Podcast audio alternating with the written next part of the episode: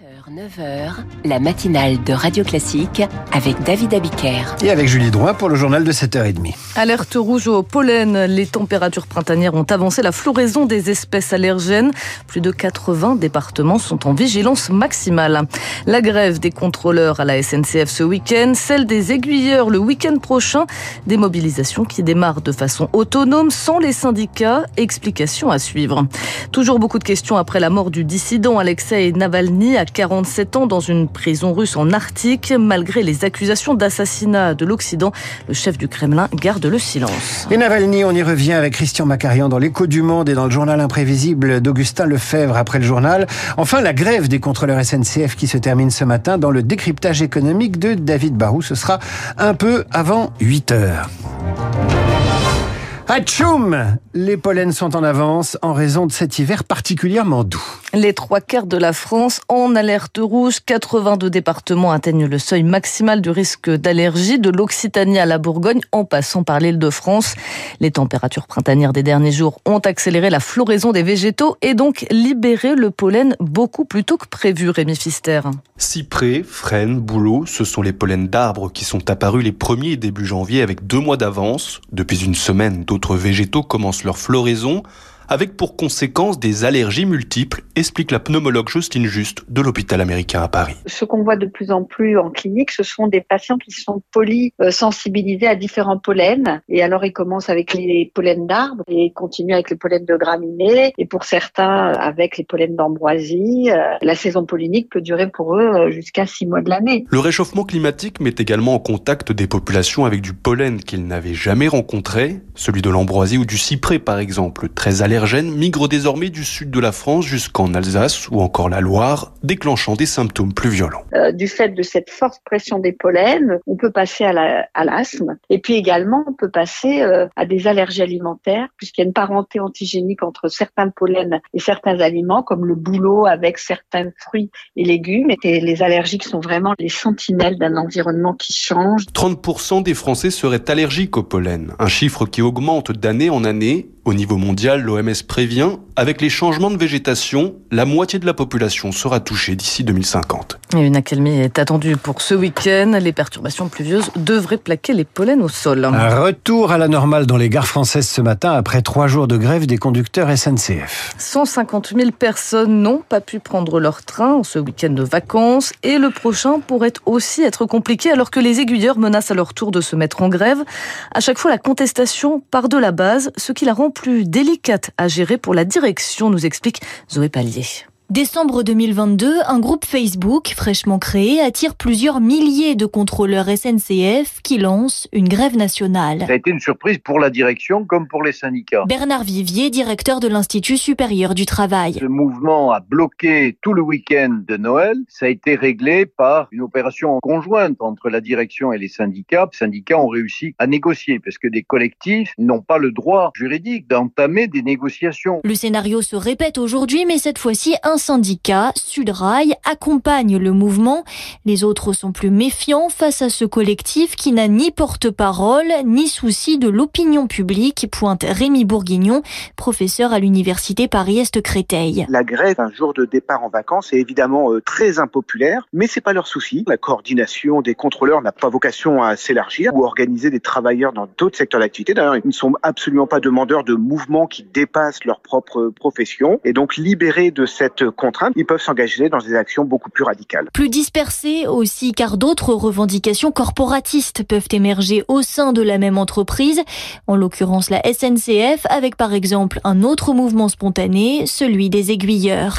Zoé Pallier donc, et cette grève SNCF, on y revient avec David Barou un peu avant 8 heures. Un plan de 10 milliards d'euros d'économie pour tenir les ambitions budgétaires. Changement de braquet au gouvernement. Le ministre de l'économie, Bruno Le Maire, annonce 5 milliards d'euros à économiser sur le fonctionnement de tous les ministères.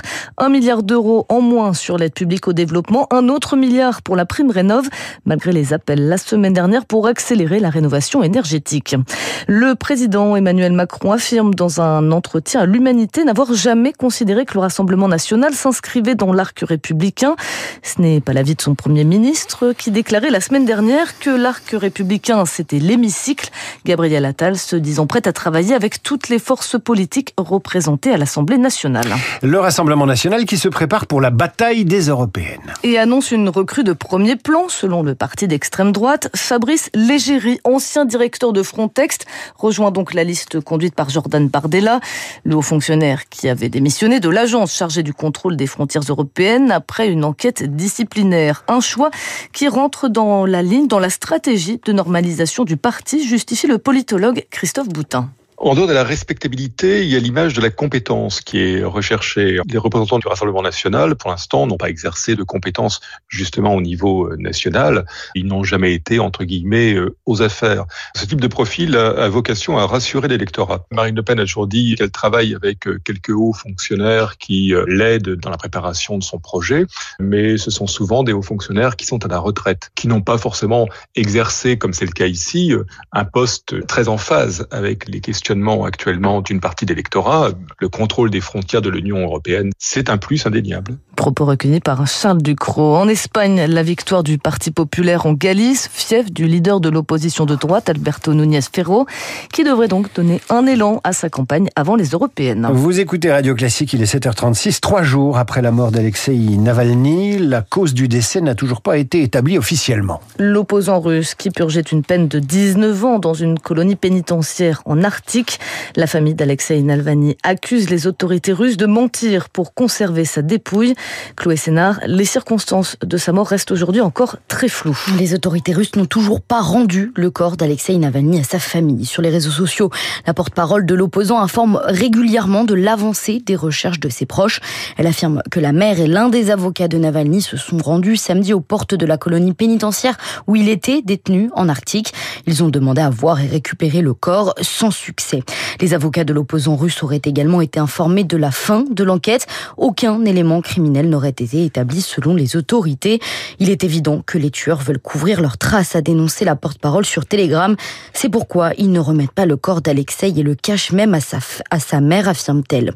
De son côté, le média d'opposition Novaya Gazeta Europe assure que le corps de Navalny se trouverait à l'hôpital de Salégarde, en Sibérie, près de la colonie pénitentiaire, et aucune autopsie n'aurait été pratiquée.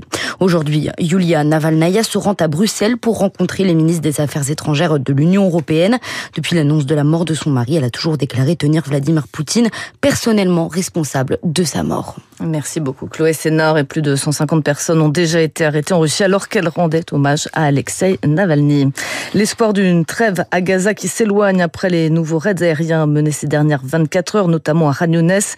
Malgré les pressions internationales, le premier ministre israélien s'est dit déterminé à poursuivre la guerre contre le Hamas. Je ne céderai pas à marteler Benjamin Netanyahou. Le pouvoir israélien qui a dans le même temps envoyé un ultimatum au Hamas. Une offensive sera lancée contre la ville de Rafah si les otages israéliens ne sont pas libérés d'ici au Ramadan, soit le 10 mars. Ils ont battu tous les records. Les championnats du monde de biathlon en République tchèque se sont achevés hier avec une véritable razzia de la part des biathlètes français. Et oui, en 10 jours, au gré des épreuves collectives et individuelles, ils ont remporté 13 médailles. En chef de file, Julia Simon qui a raflé 4 titres et une médaille de bronze, suivie par sa coéquipière Justine Brazaboucher, trois médailles d'or, une d'argent et une de bronze. Alors, comment expliquer cette hégémonie des Françaises dans un sport d'habitude dominé par les pays nordiques? Explication avec la journaliste Anne-Sophie Bernardi de l'équipe. Je crois que c'est une histoire de génération. La génération de cette équipe de France, elle est exceptionnelle. Bien sûr, elle est aidée par euh, un duo d'entraîneurs qui marche très très bien et c'est pas prêt de s'arrêter parce que euh, tout est une question de dynamique à mon avis et je crois que Martin Fourcade a créé des vocations aussi. Plus il y a de la qualité dans l'équipe, plus tout le monde élève son niveau parce que bah, il y a des quotas de place. C'est un cercle très vertueux. On espère que ça va inspirer euh, les jeunes filles qui vont voir que c'est possible d'être française et d'être championne du monde de biathlon, qui a plusieurs façons de performer et aujourd'hui encore d'être championne du monde. Des propos recueillis par Marine Salaville. Et puis, il y a un mois des Oscars, vous vouliez nous le dire, le film Oppenheimer est le grand gagnant de la soirée des BAFTA hier, avec sept récompenses, dont celui du meilleur film. Vous l'avez vu, Julie? Et non. Et non, ben je vous le conseille, Exactement. vous pouvez le voir sur les grandes plateformes de, de vidéos à la demande. C'est un film excellent. Euh, vous revenez à 8h30 pour le rappel des titres. À suivre l'écho du monde. Alexei Navalny meurt en prison un mois avant l'élection présidentielle en Russie. L'analyse de Christian Macarian. Radio Classique 7